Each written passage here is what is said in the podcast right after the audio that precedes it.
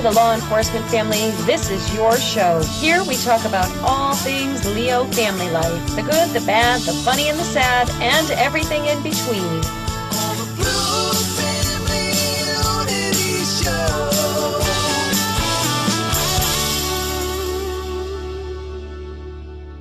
Crime is exploding across America. Defunding the police is causing even more chaos and increased crime in communities we live, work, and raise our families. Defunding the police, ironically, requires more police officers to work overtime, which costs taxpayers more money and leads to decreased officer morale, increased burnout, and unfortunately, more mistakes. Less than lethal options will simply result in more fatal police shootings. We need your support to refund the police. Fight back against defunding the police. Politicians want to slash police. Tell them no. Do your part to support police. Show you care. Your donations will go towards development of a national media advertising blitz to rally Americans who are sick and tired of the attacks on law enforcement and focus on the negative impact the defund the police movement is having on our country. The establishment of a strike team of researchers and reporters to highlight the devastating impact of defunding the police. And we will work within our communities to highlight both positive stories of law enforcement. So I'm throwing them the thank you party to show them I still appreciate them. To my heroes, I want to say don't stop. Please don't give up. Many do not care or appreciate the sacrifices that you make every day, but I do. and bring you the stories that are ignored by the mainstream media. Donate today, and together, let's refund the police.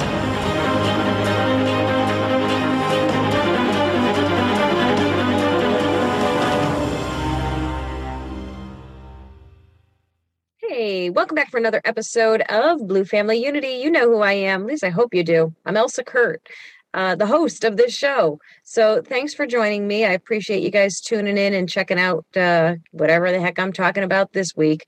And uh, but this week, listen, this week is is really cool. Um, a couple weeks ago, I had the great honor of talking to a terrific couple, uh, Stephen and Christina.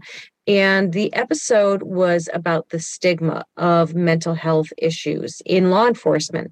And uh, his goal is to dispel a lot of these uh, misconceptions and myths and old uh, trains of thought that was predominant in law enforcement when it came to mental health and discussing mental health. And um, so, as a follow up to that, I am very fortunate to have a really terrific guy on the show today. His name's James Riscati. He's a clinical social worker who works specifically with law enforcement and firefighter families. So, um, this was such a big deal to talk to him and to hear some of the things that he said because there's a lot of things that I certainly wasn't aware of that he brought to light, a lot of resources, um, a lot of opportunities, and he dispels a lot of the myths that we have all come to believe when it comes to seeking help as a law enforcement officer.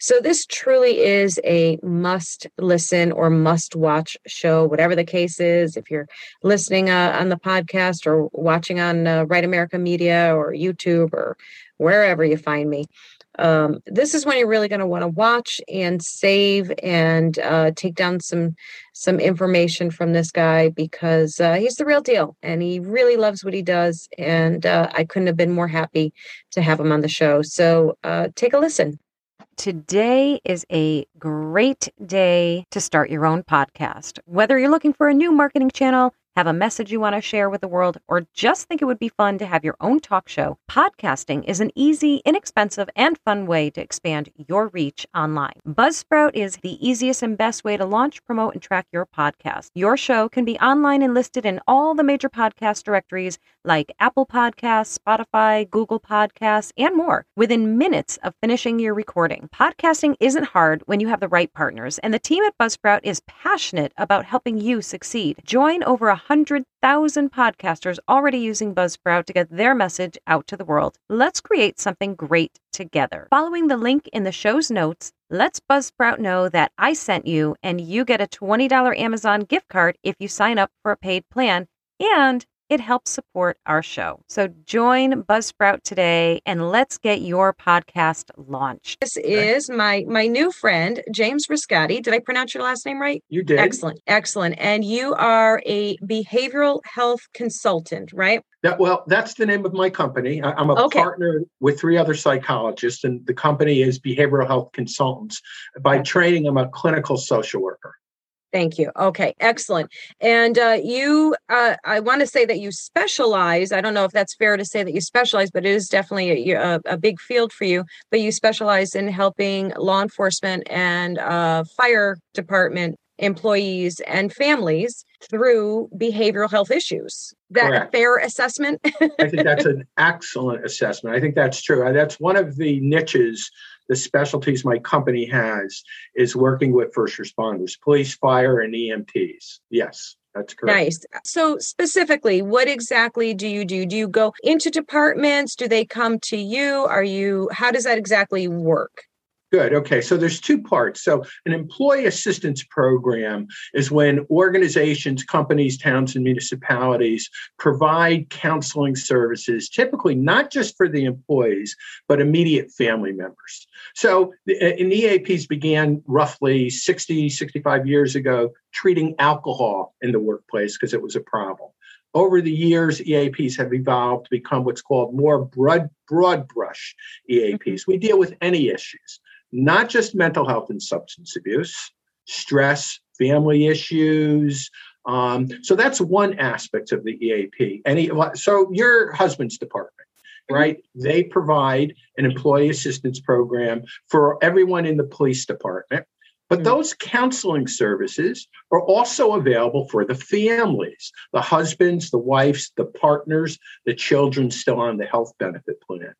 Uh, the problem is a lot of uh, uh, family members of law enforcement may not realize that their husband wife partners department provides counseling services. So and i can i can attest to that. I can attest to that. Right? in our email exchange when you told me that i i had no idea. So and i would imagine i would like to think that i'm not the only one out there that didn't know this information. So this is truly such valuable um, information for families to know that help is available to them as well. So that's blew Co- me away. Correct. Correct. So counseling again, uh, you know, for any sort of issue for the employee and immediate family members, that's one aspect of the EAP. But the other aspect of the EAP is training, right? In any contract that we have, there's a certain number of training hours right? And those can be used for, I happen to be, and my partner happens to be, a POST certified instructor. So the topics that we're certified in are depression and suicide, substance abuse, stress management, and supervisor subordinate relationships. Those are the four POST certified courses that if a department brought us in, they're not paying for that. It's included in the fee we're charging for the EAP. So you have the clinical services through the EAP, you have training services through the EAP, but the other services we provide are peer support training and development, hmm. right?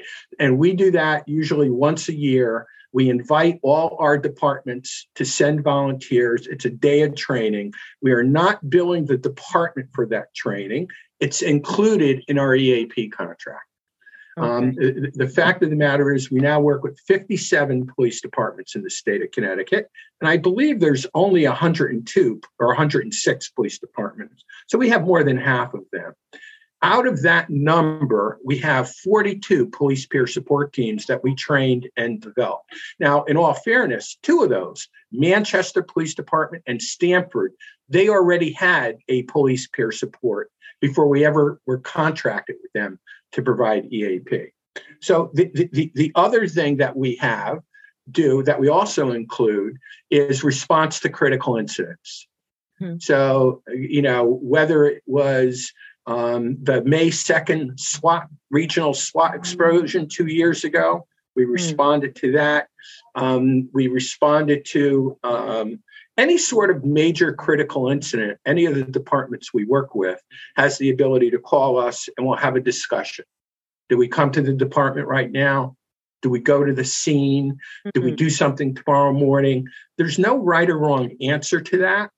but the ability to respond to major critical incidents is extremely important because the clinical research shows stress builds up over time, right? It's not just this call, it's this call on top of the call I had six months ago, on top of my family stressors, my financial worries, whatever it is. And that's been a systemic change, a good change that more agencies are calling us because 10, 12 years ago, they weren't as receptive to bringing in a culturally competent mental health professional to hmm. work with the police officers. Now, because this because your program is the Blue Family Unity, the thing that we don't do adequately, in my mind, is reach out to families. Mm. And that's why when your husband talked to me about this program and the nature of this program, I jumped at the opportunity because we can't reach out to families.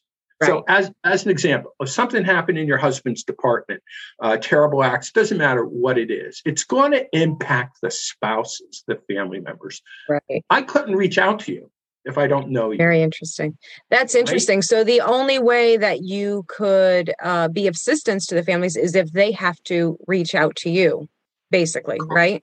Correct. Now, what we also do, though, I'm, I'm, you'll see over the next few minutes, I'm a pretty straight shooter. I'm going to tell you what's on my mind. I'm not always right, that's for sure. That's um, okay. now, now, what, what we now start to do, both in mm-hmm. our trainings, employer orientations, or re, or critical incident response, is to remind the officers that your job is not just about you, right? It does impact the family. Now, obviously, I'm preaching to the choir. That's why you started this program. yes, absolutely. Yeah, that is so true. Um, th- this is this is such a passion project for me. I, think it's so important to have strong, healthy home lives for these officers and, of course, for ourselves. But, you know, of course, we're talking about the job specifically of being a law enforcement officer. And as, we, as you well know, and I well know, the stresses of the job, the, uh, you know, the things that they may encounter, the traumas that they encounter, which is quadruple, if not more, what the average person sees. It's, it's the contrast is insane. So, you know, my thinking and, and lots of people like me are thinking is, is that if they have this home as a haven you know if home is the haven for you for the whole family uh, they can go out and do their jobs in a healthy. Minded mm-hmm. way mm-hmm. so um and, and, that's why i jumped at this too as soon as my husband told me that he talked to you and that he offered us i couldn't get to my my email fast enough to to send you a message to get you on here because this is huge to me and I, I think the the benefit is just uh limitless for yeah. for families and for law enforcement Yes, yes. The, the issue is really getting the message out, right? So, so um, the other thing you should know about EAPs mm-hmm. is that the majority of them are prepaid. So, what do I mean by that? Crime is exploding across America. Defunding the police is causing even more chaos and increased crime in communities we live, work, and raise our families. Defunding the police, ironically, requires more police officers to work overtime, which costs taxpayers more money and leads to decreased officer morale, increased burnout, and unfortunately, more mistakes. Less than lethal options will simply result in more fatal police shootings. We need your support to refund the police. Fight back against defunding the police. Politicians want to slash police. Tell them no. Do your part to support police. Show you care. Your donations will go towards development of a national media advertising blitz to rally Americans who are sick and tired of the attacks on law enforcement and focus on the negative impact the defund the police movement is having on our country. The establishment of a strike team of researchers and reporters to highlight the devastating impact of defunding the police entities. We will work within our communities to highlight both positive stories of law enforcement. So I'm throwing them the thank you party to show them I still appreciate them. To my heroes, I want to say don't stop. Please don't give up. Many do not care or appreciate the sacrifices that you make every day, that I do. And bring you the stories that are ignored by the mainstream media. Donate today, and together, let's refund the police.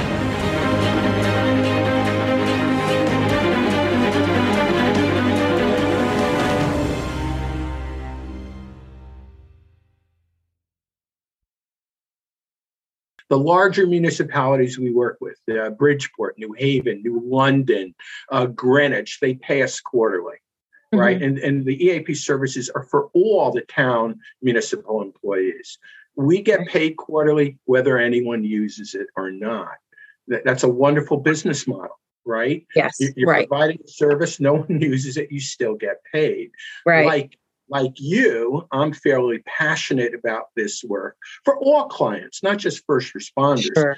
More so for first responders because in the last 18 years, mm-hmm. I personally responded to nine police suicides and four firefighter suicides. Mm-hmm. And those events are devastating for any employer group, let alone for first responders, because of the, the, the, family cohesiveness and stuff like that. Yes, absolutely. Have you seen in this time, and I, and I, you probably have, I hope that you have, have you seen a, a dramatic or at least some change in the mindset, the mentality about mental health or the, the really the stigma of mental health problems in particularly law enforcement?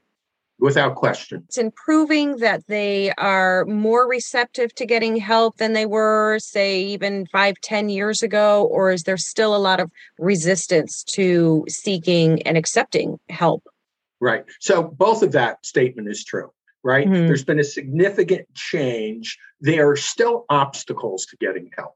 The, the fear that, you know, I'm less of a cop if I talk to someone, the fear that it's going to jam me up on my job, uh, the, the, the fear of what are other people going to think about me if I acknowledge I'm talking to a mental health professional? So we still have more work to do, but there's no question, Elsa, that, that we've had a paradigmatic shift over the last seven, eight years. Let me give you an example of that there was a relatively small police department 40 45 officers where there was horrific domestic uh, murder um, about two years ago that was followed within six seven months later of an officer involved shooting fatality.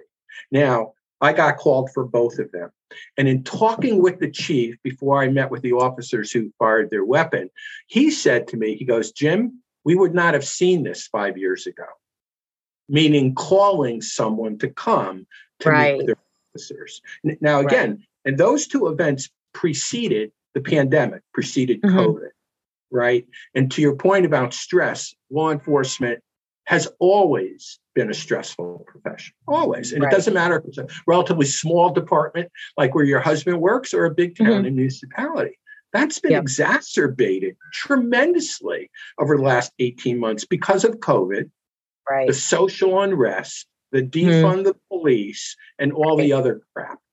So, but yes, more people are inclined to use these services. We still have some resistances. You still get mm-hmm. those uh, officers who um, are concerned that their career is going to be jammed up. And when I do any sort of training for law enforcement, or even if it's an employee orientation meeting, what I always say to them is using mental health services is not going to jam you up on your career. Not taking care of my demon, whatever mm-hmm. that demons are, that's what's going to jam me up on my career. Whether it's gambling, uh, drinking, philandering, whatever it is, those are the issues that are going to jam people up. But using right. the EAP is not. Well, you just answered my question because I think that is probably, you know, every officer who is feeling that they might want to seek help or do want to seek help. Of course, the the question is always, am I going to lose my job? Am I going to lose the respect of my my peers? And that i think that is the that truly is their biggest deterrent right? That yeah. that that fear of repercussions of that happening. So so if i'm understanding right the there really isn't i mean obviously there would have to be something pretty dramatic and catastrophic and you know life threatening or threatening to the lives of others with with an officer who would come to you but in the general sense of the word it does it's not going to make them lose their job if they seek help basically is what you're saying yeah exactly exactly correct exactly correct and that's part of the education that we need to do mm-hmm. uh, both Absolutely. as an EAP um, the departments need to do that. And, and, I have to say, the other thing we've that's been tr- of tremendous value and help in changing the uh, stigma and the fear issue is the development of police peer support. Mm. because this is what I say to people. I don't care what the call is. And, and, and again, I'm preaching to the choir. You know what your husband and his colleagues see on a day to day basis. Um, what I always say is you got to talk to someone. And I'm not necessarily saying mental health, mm-hmm. your, your colleagues, your family. Most first responders, both cops and firefighters, in my experience, do not come home and share with their loved one the crap that they've seen in that particular right, right? by design. Yeah, I think that's very true. Mm-hmm. Uh, by design. And what I would right. say to cops or firefighters is you don't need to go and share the intimate details of that gruesome scene, but just mm-hmm. say to your well, you know what, I had a really fucked up day. Oops, excuse right. me. That's okay. okay. I swear like a truck driver. It's all good. This is a podcast, not cable TV. We're good. okay. Um, and, and what I'll say to them, you have to talk to someone. Right. You can only compartmentalize things for so long. Um, if when I respond to a major critical incident for first responders, at the end of that, here's what I generally say to people. I know your culture enough to know many of you are going to go out after your tour, your shift ends, you're going to have a few drinks. I am not going to tell you not to drink with your buddies. What I am going to tell you is don't get shit faced. Right. Don't drink more than you normally do. It is mm-hmm. not going to help you process that event right. at all. So right. peer support, the value of peer support is who bets I, I, I could understand why a cop may not want to talk to me. I have two mm-hmm. strikes mm-hmm. against me. One, I'm a mental health professional, and two, right. I'm not a cop. Right. Right. And I get that. I really sure. do. But you have to talk to someone. Mm-hmm. We when we created our first peer team was in New Haven. Our first police department was 18 years ago. Mm-hmm. And we created peer team a year later. And the reason we created peer support was it doesn't matter the town and municipality. Mm-hmm. The two departments least likely to use EAP services, as you would guess, are mm-hmm. police mm-hmm. and fire departments. And yet, when you look at the epidemiology of first responders, higher rates of divorce, mm-hmm. higher rates of stress, uh, both acute stress and PTSD, higher rates of depression and suicide, higher rates of substance abuse. So 17 years ago, I'm scratching my head. How can this be? How can these mm-hmm. two departments do so much for our community, not make use of these services? So we created our first peer support team about 17 years ago for New Haven. And as I said, we've replicated that. We now have about 42 police teams that we've trained and developed because that can also be very helpful. In fact, what we typically do, depending upon the nature of the critical incident, is invite other police teams to join us, right? So, nice. New Haven Fire Department back in May, June had two losses of beloved members of the departments. I contacted a couple of my fire department peer support teams to join me right? So you were going to the engine houses. I have a firefighter for Stratford who's part of the peer team, a firefighter for East Haven who joined us. Waterbury sent a whole bunch of guys. So let those firefighters talk with them. Say a, a, police department has a critical incident, they're in need of some peer support. They just call you guys up and say, "Hey, this is what we need," and and you set it up. It, basically, that's how that's how it works. Yeah. And is that through the chief or or could an officer from any department call and say this is what I'm needing right now? Is that good? Great. So, so it typically comes from my contact in, in the police department, right? Okay. Um, you know, for example, the tragic situation that would happen with the New Haven officers who were out in Las Vegas. I got called that morning at quarter to eight by the chief um, I have such a strong relationship with New Haven because everything began in New Haven. Um, mm-hmm. And at that point, met with her and we planned what we were going to be doing over the next few days and weeks. The call to get us in action, so to speak, literally can come from anyone. Okay. So, so and here's the other thing I preach, especially to command staff about mm-hmm. critical incidents. Um, if you're not certain the event warrants a critical incident response, call us anyways. Mm. Let's at least have a discussion. Right. right. But literally anyone can call us. But almost always, it sometimes comes, believe it or not, from the union president. Okay. It will come from peer support guys who may be on the scene before mm-hmm. the official call comes from command. So we have a lot of access points to to to get critical incident response engaged. How do uh, how do police officers or firefighters uh, become peer support um, leaders, helpers? I don't know. Sure. What's the right word? Sure. So, so what we recommend is when we do um, a training, we send an email out to, again, typically the chief or his mm-hmm. or her designate. We're doing this on this particular date. These are the hours. This is the agenda. And what we recommend is that the department does some sort of due diligence, right? Mm-hmm. Because let's say I'm a police officer in your husband's department and I'm actively drinking, I'm a huge gossip, right? I am not a good candidate for police peer support, right? right. But let's say I'm an officer, I've gone through a battle of uh, difficulty with alcohol. Maybe I've been divorced once, maybe twice, mm-hmm. but I'm on the road to recover, right? I would right. be a good candidate for police peer support because the nature of the job is it can can impact marriages. It mm-hmm. does impact the abuse of uh, alcohol and sometimes right. drugs. But there's nothing more powerful for a police officer who's gone that, gone through that, and to say to a brother officer, "Hey, I had a patch in my life where I was really fucked up. I called someone. It was helpful. It normalizes, right. mm-hmm. especially if those officers are looking up to that cop, right? right? And he, she can admit, yeah, there was a time I was messed up from the job. Mm-hmm. I talked to mm-hmm. someone. It's helpful. It normalizes the experience. Right. The other thing we do related to peer support is officer involved shootings, right? Mm-hmm. And I'm sure you know this. Uh, you know, less than two, three percent of officers fire their weapon in the line of duty right? right? I'm not talking about qualifying on the range, right? right? So that's highly emotional, adrenaline packed event that happens. Yes. Who better to help a cop navigate that, especially if they shot and killed someone, than another officer who's gone through that? So, so 19 years ago, before we had peer support, before we had any protocols on critical incident, there was a, um, a uh, officer involved shooting fatality in New Haven of an emotionally disturbed person. I got called. I met with those officers. They had a lot of reticence to meet with an EAP guy. Mm-hmm. 19 years ago, there were no protocols, right? And, and, I met with them, and my other partner met with the third. There were three officers involved. And a couple of weeks, maybe two or three weeks later, and you know the drill if someone's involved in an officer involved shooting, they're placed on administrative leave.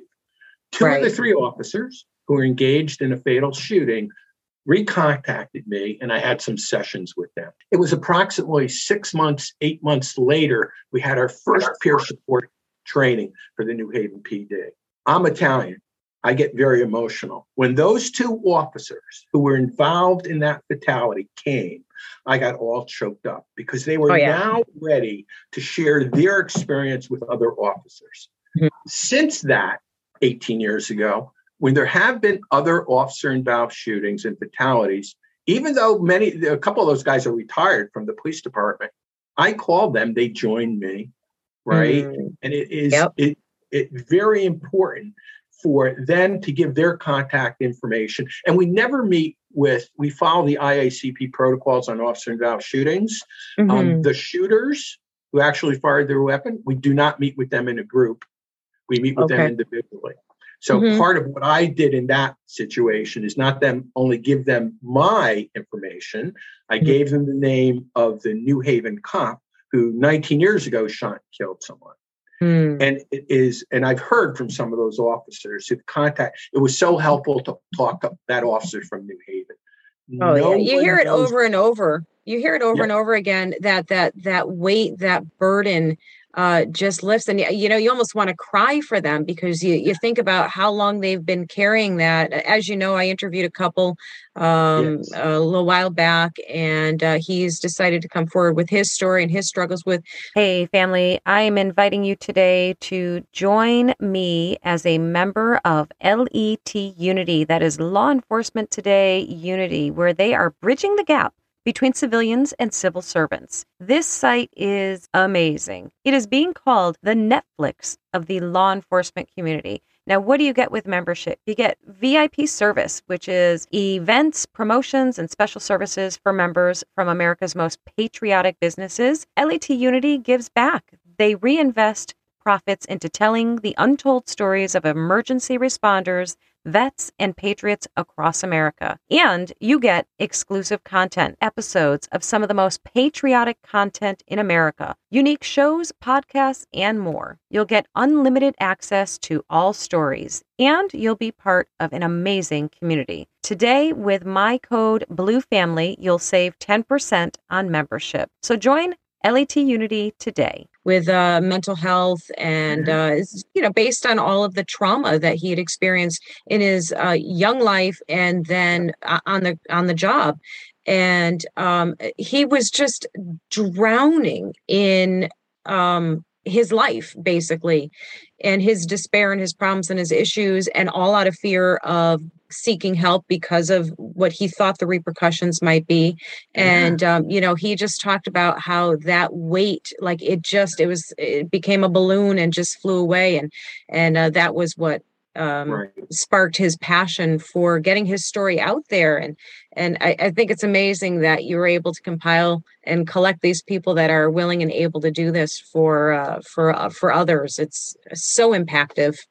It, it, it really is. I cannot say enough about the benefit of having a trained cop firefighter become part of a peer support team to share their experiences, to normalize the fact the, the, to normalize the sense that okay you have trouble sleeping you're drinking it doesn't mean you're losing your mind. I mean i right. can say things but what the hell do i know? I'm not a cop. I'm a mm-hmm. mental health professional. To have a brother sister officer share those experience. And to normalize the experience you're not, not less of a cop if you talk to someone. That's the paradigmatic shift that we're seeing. Now are there still obstacles out there? Of course there are but it is absolutely changing. Do we need to do a much better job? Absolutely, we do. Do we need to, to do a much better job to reach out to families? We absolutely do.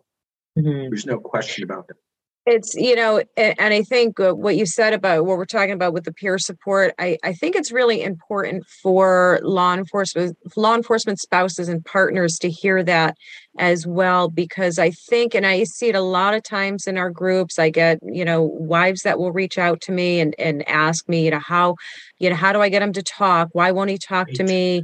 Um, yes. what can i do? And and all of those questions. And and the truth is is that sometimes you know you have to let them talk to the people who live the experience because we can tell them you know all day and night that we think they're wonderful they did the right thing uh, that we're there for them. We can tell them all that and show them all of that but at the end of the day you really do need someone in your life that can actually relate to your experiences and and we as spouses need to be okay with that you know Right. It is a tough one for the families. Let, let me give you another example if I can. So, you, you, may recall the South Central Regional SWAT explosion on May 2nd. Uh, the regional SWAT team, uh, six departments, we had five of them in terms of the APs. Long story short, they responded to a domestic, a barn blew up. Literally, eight or nine South Central Regional SWAT guys were blown 20, 30 feet in the air. We got called for that. My partner went to the scene. I went to the emergency room at Yale because that's where the family was going to be gathering, right? Right. A couple days after that, they set up a debriefing for the entire SWAT team at Quinnipiac. Uh, mm-hmm. The current chief, Kevin Glenn, was he- head of the SWAT team at the time. He arranged that with us. From that meeting, we decided we need to do something for the families. Because again you have eight or nine officers who are physically injured well possibly psychologically injured. So a week or two later um, uh, then it was uh, he's now chief uh, kevin glenn um, set up a meeting at a um, at a restaurant, a pizza place in North Haven, and, and we had about 18 or 19 wives and or girlfriends there. Uh, and two of my colleagues, Dr. Kirschner, Dr. Legao, and I met with them. And, and again, this is two weeks after some of their husbands, boyfriends may not be returning to the job. It was filled with things like, my husband is drinking more. What do I do? How can I help him? Another, right. another wife said, my husband's an Iraqi war vet he's been through IEDs and he's a he's not going to talk to anyone. And mm-hmm. part of what we shared with them is, and again, you know this, you can't force your husband, partner, or wife into treatment, but you should use the EAP. You mm-hmm. should schedule time and make use of that benefit. How can you take care of yourself and mm-hmm. support your husband or partner or spouse during this difficult time? Right. right? So, in fact, it was funny. Um, well, not funny. A, a, year or two later, there was an incident in another police department where officers were under fire, an idiot firing multiple rounds. Fortunately, the cops who were under siege did not get hit. We had another family meeting and and and again i don't know i don't remember a lot of people because i'm old. My memory's shot. We had about seven eight wives in this meeting smaller department. And one of them immediately when she goes i recognize you she goes you did you did the family meeting? And i said yes we did. So it is important we don't do enough of that. I'd be mm-hmm. really honest with you. And that's why when I talked to your husband, and he said what you were doing, I said, this is a wonderful vehicle to get the information out there. Yes. I, I, don't care where your spread is and people across the country. I'd be shocked if there's mm-hmm. any police departments that do not have an employee assistance program.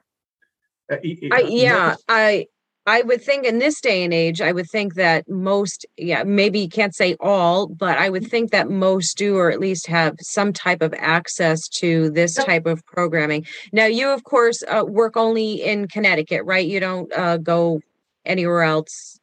It, it pretty much, yeah, we're pretty much a Connecticut company. Now we okay. have some of our not, some of our civilian organizations have plants in different parts of the country uh, right? Okay. factories. So we covered them. But yes, you're correct. We're primarily okay. Yeah. Okay.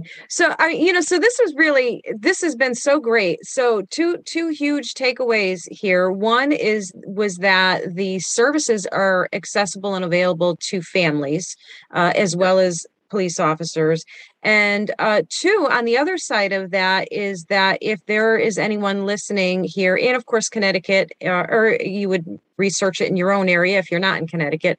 Um, but if this is something you feel like you could do and help others with your experiences, you can reach out and become a, a peer supporter. So that's um, two two awesome takeaways from this. I mean, there's it's all good takeaways. This has been fantastic. The information is is just so so valuable and so incredible um, and and i just i almost feel this sense of relief from anybody who might be listening and realizing that i can get help it's going to be okay and you know nothing bad is going to come of it.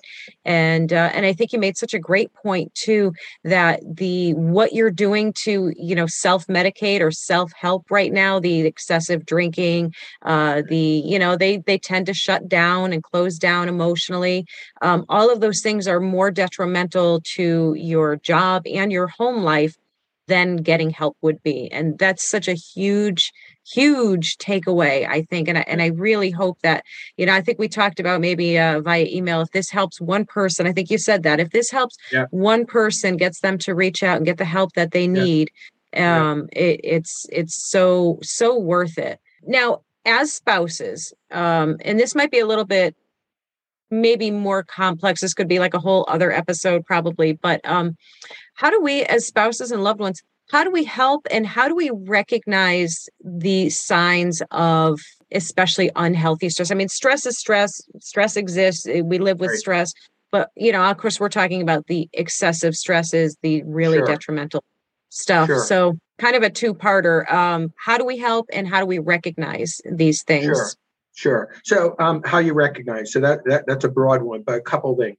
Any dramatic changes in someone's normal personality and behavior right as a broad brush. So so i'm i'm your spouse and i'm usually very uh, engaged with the family and talkative. And then all of a sudden i seem withdrawn. I'm not going to the kids ball games. Again that's a 180 degree change of my normal personality mm-hmm. and behavior. Something is going on with me right? Could right. be work related maybe it's not maybe it's a combination of things. I sure. think some of the more other behavioral things are someone's drinking is increased, right? I used to go out right. with the boys twice a week. Now I'm going five nights a week, mm-hmm. right? Mm-hmm. Um, I'm having a sleep disturbance, right? right? I'm having difficulty sleeping. I, I, mean, there are behavioral manifestations that something is going on, even though we're not quite sure what's going on. The challenge is how does the family help that person? Okay. So, one is talking about that right? So the wife Right. saying to, to the husband or or the, or the partner or the wife, "I- "I noticed that you're spending less time with the family. Everything okay? You want to talk?" Um, or the the issue around drinking, right? I mean, that's an obvious one. You you, you know, if I burn out, I typically go out twice a week, and now I'm going out four or five times. Right. Something's going on. You can reach out to me. Now, again, the challenge is going to be, and you already said that, if they close down, Mhm. right? And they did experience a couple of bad calls, they're probably not going to share that with you, right? Right. So there's not much you can do except express your concerns to your loved one and say, I'm here if you ever want to talk, right? Right. Now, if the drinking is getting out of hand and you're concerned about it and your loved one isn't interested in talking to anyone, I would find out does the department have a police peer support team? Mhm. is there someone on that team who's tight with your husband or, or your partner? I would Right. give them a ring and say, hey, John, uh, you know, I'm worried about my husband, my partner, my wife. Mhm. I think they're drinking more than usual. Have you noticed anything? And then see if that officer, that member of the peer team will talk to them. Those are great suggestions. Yeah, that's fantastic. Yeah, I think a lot of times, I think what happens is they don't know when they should say something. You know, how long do I? Yeah, I hear that a lot. You know, well, you know, this just happened. It's only been a week. It's been a couple of weeks. How long do I give him to um, process this or move on from it or get over it? Am I waiting too long? You know, there's a, I, I hear a lot of self doubt and uncertainty as to the when do I step in. Right. That and that's a tough one. Yeah. That really is. It depends on all sorts of factors. Sure. right? But I think the most important thing is to communicate our concerns with our loved ones, Mhm. knowing full well you can't force your wife, husband, partner into treatment, right? Right. But you certainly can express your concerns. There's also comfort in numbers because I'm sure in, in your department, you're friends with a couple of the wives and Mm-hmm. Right. girlfriends of officers. Talk to them Right. ha- have you gone through this with your partner, your husband, your wife? What, how did you get them to get help? That sort of thing. That's actually been one of the few plus sides of social media. I I find that you know for all of the negative social media has brought to us, um, it has opened up this whole world of you know for for my world for for me and and people like me in the law enforcement family there's all these wives you know police wives groups out there that you can be a part of and um, you know conversation and help and advice in and just uh, relatability is literally just like a click away so one of the the few upsides of social media i think so i Right. i do always encourage um, fellow Right. LEOs and partners to to seek out groups Right. The, the other thing is, in the context of your question, is those wives, girlfriends, husbands, spouses should know if their their partner's department has an EAP, Mm. and call them. I, you know, I'm really worried about my wife. She's a cop. She's drinking more. Uh, let me call the EAP. Let me schedule a session for me. to Mhm. get some insight how can i convince my loved one to get help and again Right. even if, if the officer he she doesn't think the drinking is a problem to say Mm-hmm. to them why don't you and i both go? I, i'm not an eap expert. I'm not a substance abuse expert but i noticed you you seem to be drinking more. Do this for me. Let's go have a meeting. It's free. The, the, Mhm. the eap model typically is three sessions. Convince your loved one to join their spouse Mhm. to talk about the concerns that she sees that she thinks the drinking is out of hand. That may help too. So, so related to this is a, a now chief, but a, a woman who was head of a peer team in a big city many years ago said to me, "There's two things: don't fuck with a, cop's family or his or her money." Mhm. Is what she said. Right. Mhm. So there is, and although we've made tremendous prog- progress, there's still this I want to protect my family. So Right. again, after the George Floyd situation, where um, the nation erupted and all the stress related to that, defund the police, we heard anecdotally cops saying to their families, take the decals off the car, don't make any reference uh, on Facebook that your husband, wife, dad is a cop. People are Mhm. retrenching, right? Because they Yep. felt they were under assault. It was Right. at that time that the police chief in Greenwich, Jim Heavey, his wife contacted us, was very concerned. uh, about what's going on with the families. And I, I, think I may have shared some information with you. So we put together what we thought would be a family support group. Right. Mm, it had Dr. Right. Legal, Dr. Kirschner, and myself. We scheduled the first one in the evening. We mm-hmm. mailed out an announcement to, at that time, it was maybe 52 police departments. Uh, it's free, it's in the evening. So, Mr. Chief, Miss Chief, get spread this out to your mm-hmm. the ranking file uh, we were excited about this. We thought we'd get right. a whole bunch of people. Our very first session, I think we had six or seven wives on the call. Now, wow. okay, 1st mm-hmm. time we did it, right? Um, and it was powerful because the right. women who were on it, because oftentimes we think I'm the only one struggling with this. Right. And one of the benefits of groups is no, we mm-hmm. all struggle with very similar things, right? So it was right. powerful, even though it was a small number of people. No mm-hmm. big thing. Uh, we scheduled another one two weeks later, sent another announcement out. And mm-hmm. my guess is a couple years ago, we have to have covered, you know, with 57 police departments, I don't know, two to 3,000 cops. Hmm. I, I, would be my guess. I never really added how many uh, police officers in the various departments we work with. So we sent another one out. Two weeks later, we had four people sign in. And yeah. so at that point, we decided, and and and and and I felt terrible. I can't remember uh, Chief Heavey's wife, wonderful woman. She was going to continue it on her own. This is this is how I process that. Is it that our contacts, chief mm-hmm. whoever, didn't spread, didn't distribute that? Or right. did they distribute it and the officer, he, she decided, I'm not going to share this with my family? I don't know the answer to that. That's an excellent question. Yeah, that's a that's a hard uh, that's a hard one. It's so unfortunate because what a great opportunity, and what a great resource.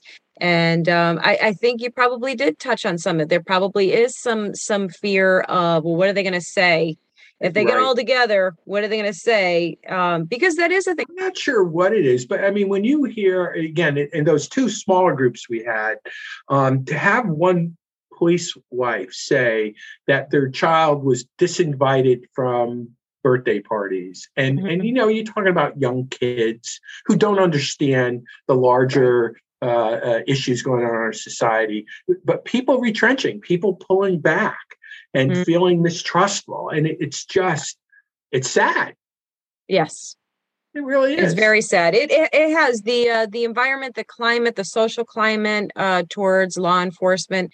Uh, I would say it has changed many of us. It has made us very wary of non law enforcement people. You know, I, I will, I'll only speak for myself because I think that's the only person I should speak for.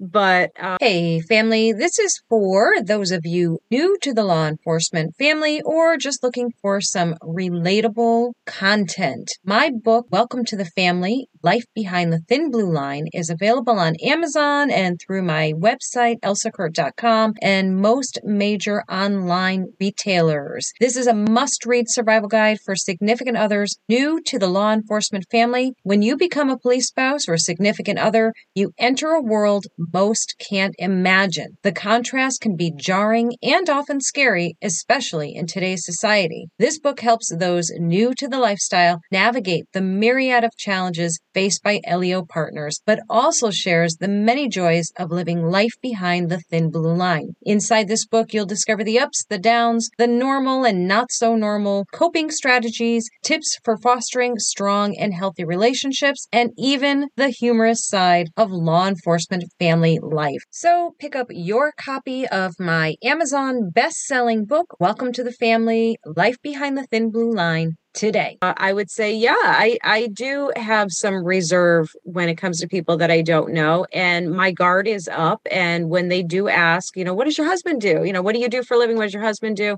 And uh, there was a, a, very brief period of time, like you had mentioned, uh, our, our law enforcement spouses were telling us take the decals off, don't mention yeah. it, don't talk about it. And uh, I did abide by that for a little while. And um, as you maybe could guess by now, I have a big mouth and I don't like being told that I can't say or do something because, uh, you know, it might hurt somebody's fragile feelings or it might make them angry.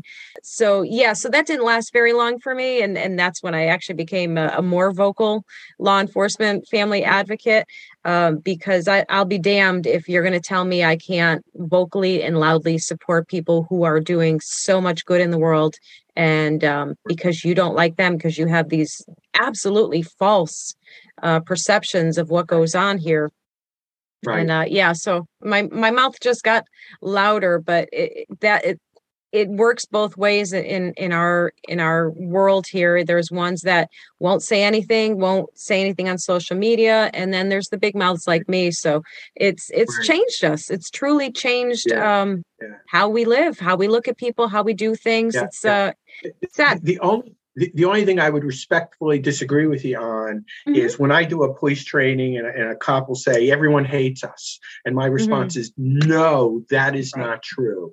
It truly, and you look at the studies and the research, the majority of people want law enforcement. What they don't want is bad law enforcement. And, right. and if we're honest with ourselves, mm-hmm. there have been some bad shootings in this country. It is mm-hmm. what it is.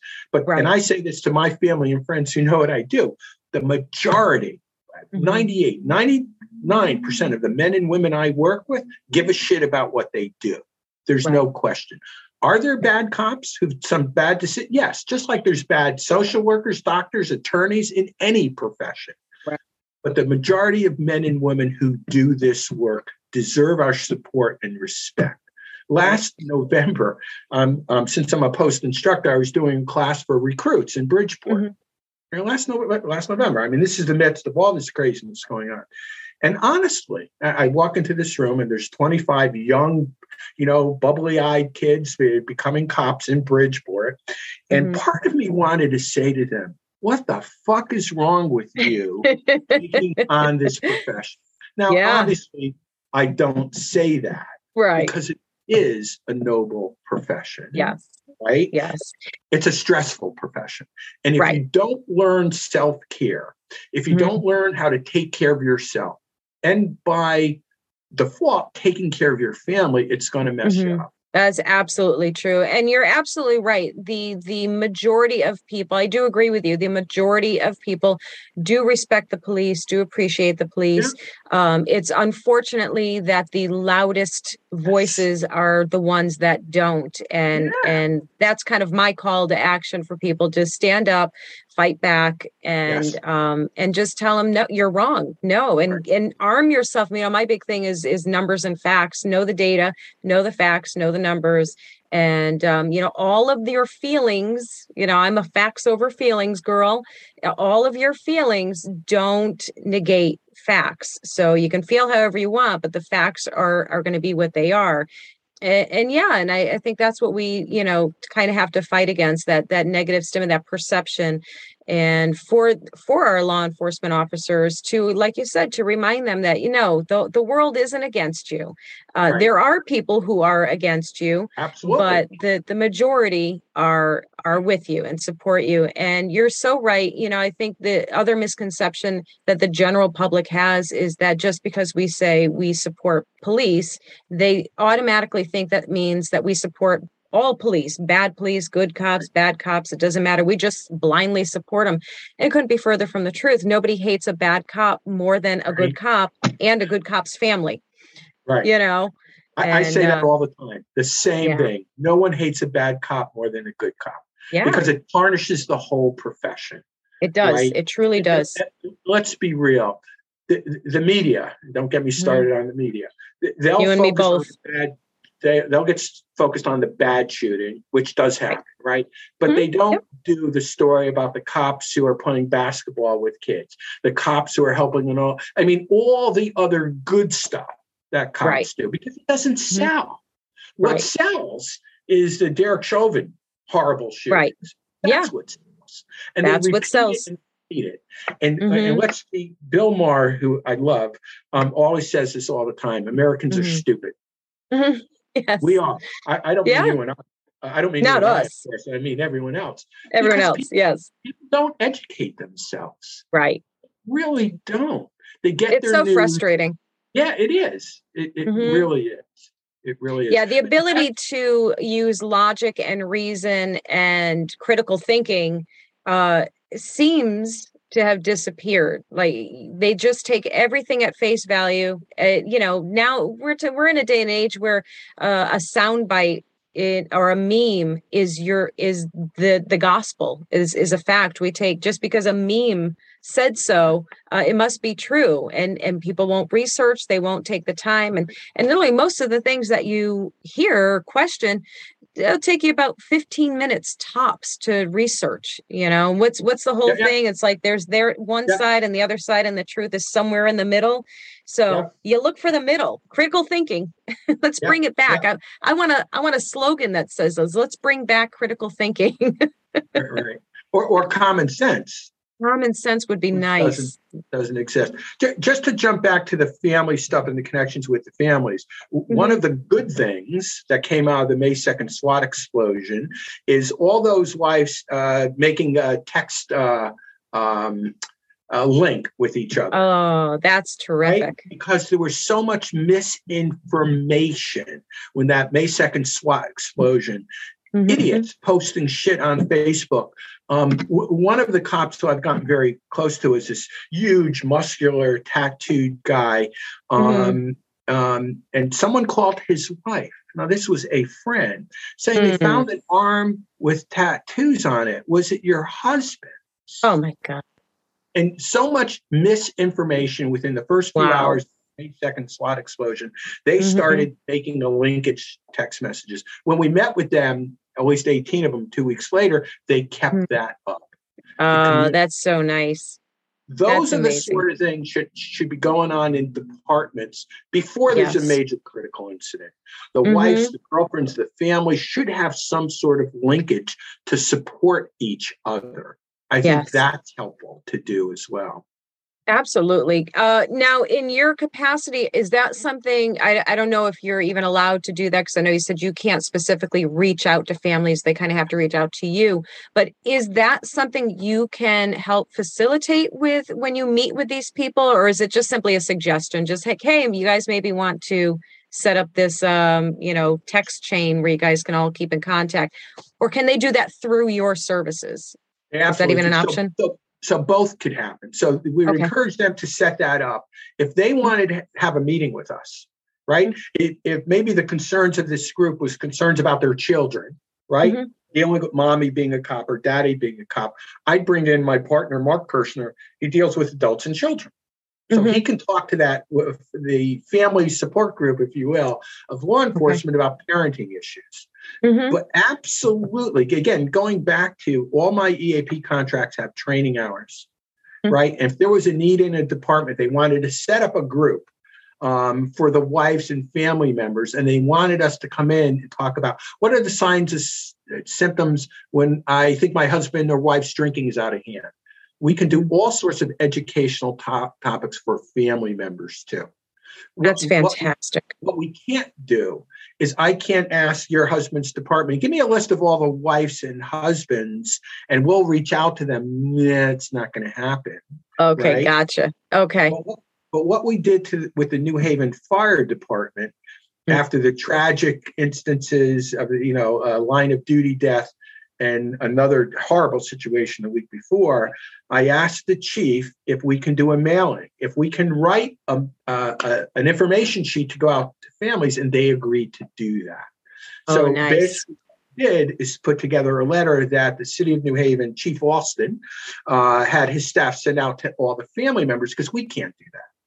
First of right. all, I don't have everyone's address; it's confidential. Right. But they did, and the letter basically said um, you know, the recent losses don't just affect your husband, wife, firefighter, it affects the family. We're mm-hmm. here to mm-hmm. remind you that these are services for you and your fam, your immediate family too. Right. Nice. So that's the sort of thing that a police department, a fire department could do.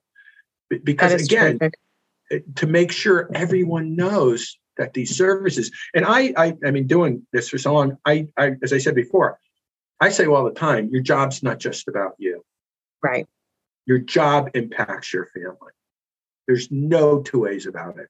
It does. Uh, our difficulty is, as I said, we can't reach out directly. to Right. you. A cop would be offended. I, I mean, let's take a, a, a fictional example, right? Let, let's say I called you up. We don't know each other, but I know Right. you're the wife of the lieutenant.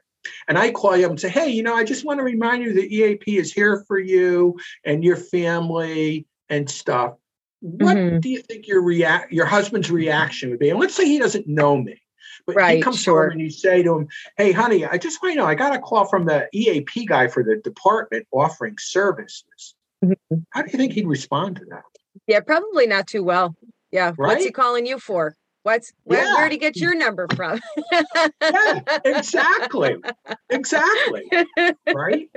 Just keeping it real here. All of them are going to say the same thing. What's he calling you for? Absolutely, right? Yes. So I Yeah. I totally get your point. Yes, that makes perfect sense. But, your message to your group, to Right. Family Unity, is it doesn't matter where they're living, what state Right. they're in. uh, There's a good chance that their police department, especially if it's a big one, has an EAP, and there's a better chance that they don't know it.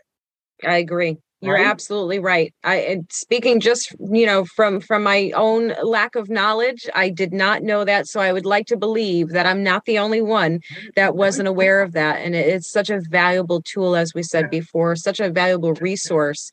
Um, so now if you are, so I'm kind of talking to the the audience right now, if you are a Connecticut native, you live in Connecticut and you are part of the law enforcement or fire department family, and um, you are looking for some assistance, maybe Jim could give us his uh, contact info or how how they can find you, Jim.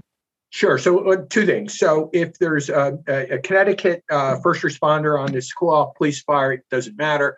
They can call our 800 number and ask, "Is my wife's, my husband's department? Do you do the EAP for them?" Right. So that number is one 800 864 2742. And all they would need to do is, hey, you know, I'm the wife of a, a Stamford police officer, a Windsor Locks uh, police officer does your company do the EAP for my wife, my husband's department? We'll know that immediately. Perfect. My, uh, Fantastic. give you my landline. If someone has a question they want to ask me, my landline is 203 288 3554, extension 18. Perfect. Outstanding. I'll put that when we uh, when we put this on the air. We'll I'll put the uh, numbers down at the bottom of the screen and uh, put it in the show's notes as well, so anybody can access that and get that information. Uh, Jim, this has been fantastic. I can't thank you enough. Uh, you are you have given so much valuable information to people today, and um, I, I can't wait for this this show to go live for everybody to see this because uh, I, I just appreciate you so much and appreciate what you do. Thank you.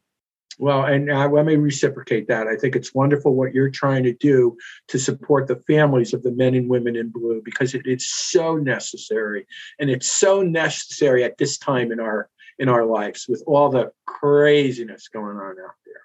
Right? Absolutely. Yep. We're we're gonna bring the uh, the peacefulness back one way or another. We're getting it back. We're taking it back.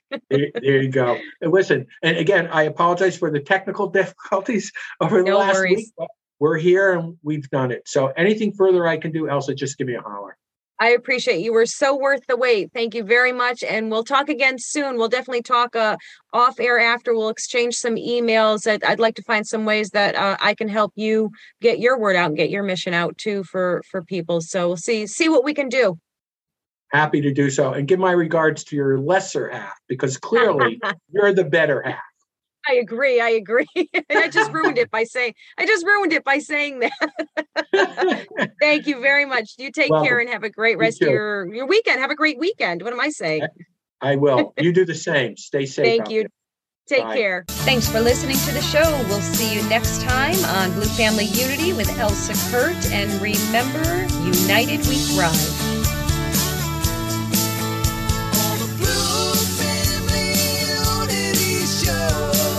The Blue Family Unity Show was created, written, and produced by Elsa Kurt. Music written and produced by Dan Tracy. If you would like to be a guest on the Blue Family Unity Show, contact bluefamilyunity at gmail.com.